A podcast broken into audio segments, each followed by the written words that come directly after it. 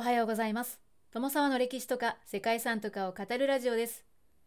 このチャンネルでは社会科の勉強が全くできなかった私が歴史や世界遺産について興味のあるとこだけゆるく自由に語っています。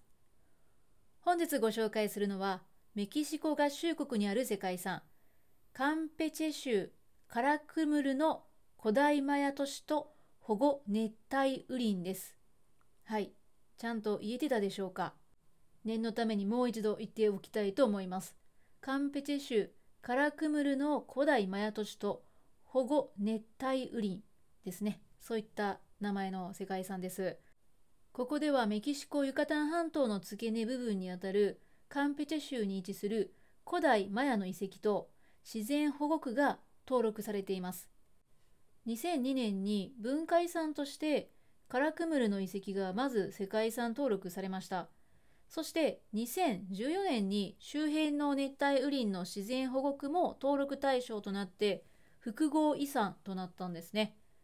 カラクムル遺跡は6000以上もの建造物群が残っていて、マヤ南部では最大級の都市遺跡なんです。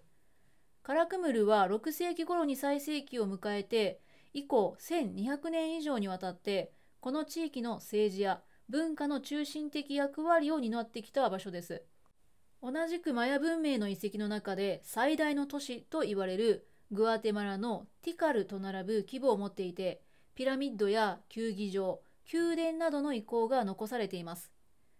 新たに登録された熱帯雨林にはメキシコに生息する霊長類とネコ科のうちの多くが生息していて、中米における生物多様性の保存に重要な役割を果たしています。ということで本日はメキシコにあるマヤ文明の遺跡と熱帯雨林が登録された複合遺産カンペチェ州カラクムルの古代マヤ都市と保護熱帯雨林についてご紹介したいと思います。この番組はコーヒー沼で泥遊びパーソナリティ翔平さんを応援しています。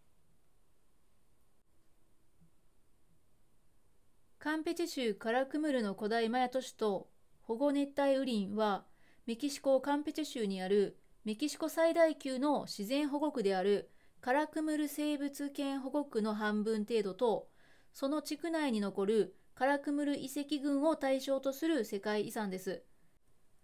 メキシコからコスタリカにかけてのメソアメリカと呼ばれる地域は多数の遺跡が存在することから突出した世界遺産の登録数を誇るエリアとしても有名です。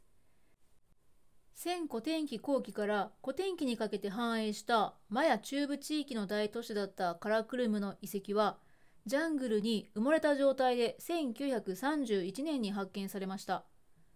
本格的な調査が開始したのは1982年になってからのことで2002年に世界文化遺産として登録されました。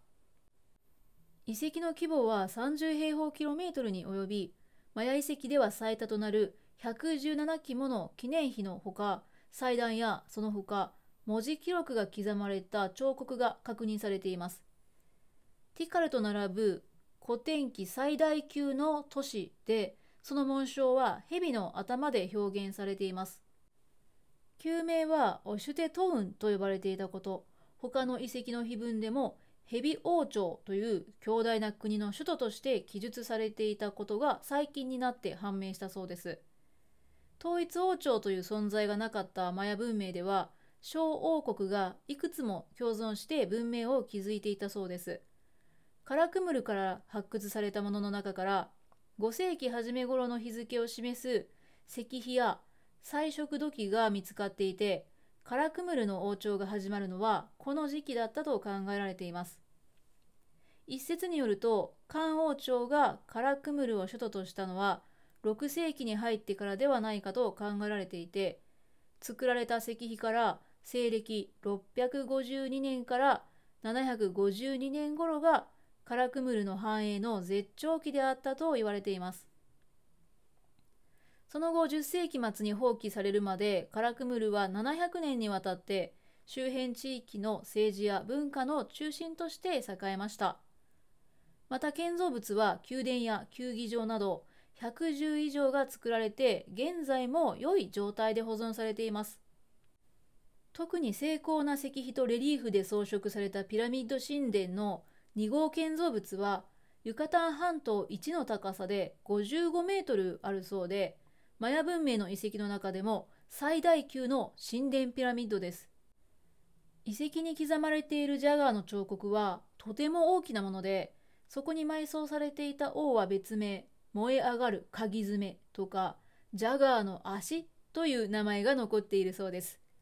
この神殿ピラミッドに眠っていたのはジャガーと縁の深い王様だったと考えられているようですね。この神殿ピラミッドは横領として用いられていて翡翠の仮面をはじめとする複数の副葬品が出土しています。また中央広場と呼ばれる場所には2号建造物よりも少し小さい高さ約50メートルほどの1号建造物が配置されています。他にも王宮として機能していた建物である3号建造物からは翡翠製品や土器なども多数発見されていてその出土品からは王権の強大さが推測されています。4号建造物は太陽の動きに合わせて公共広場の東西で対になっていてこういった建物の配置というのは他のマヤ都市でも見られていて E グループと呼ばれているそうですね。E グループだそうです。世界遺産登録範囲には250カ所の関連遺跡群が残っていてユカタン半島南部では最大級の都市遺跡ではありますが調査はあまり進んでいないそうで今後の新しい発見が期待されています。また遺跡の周辺の熱帯雨林はメソアメリカで2番目に大きな熱帯雨林です。1989年の5月13日に大統領令で生物圏保護区が設定されたメキシコ最大級の自然保護区でもあるんですね。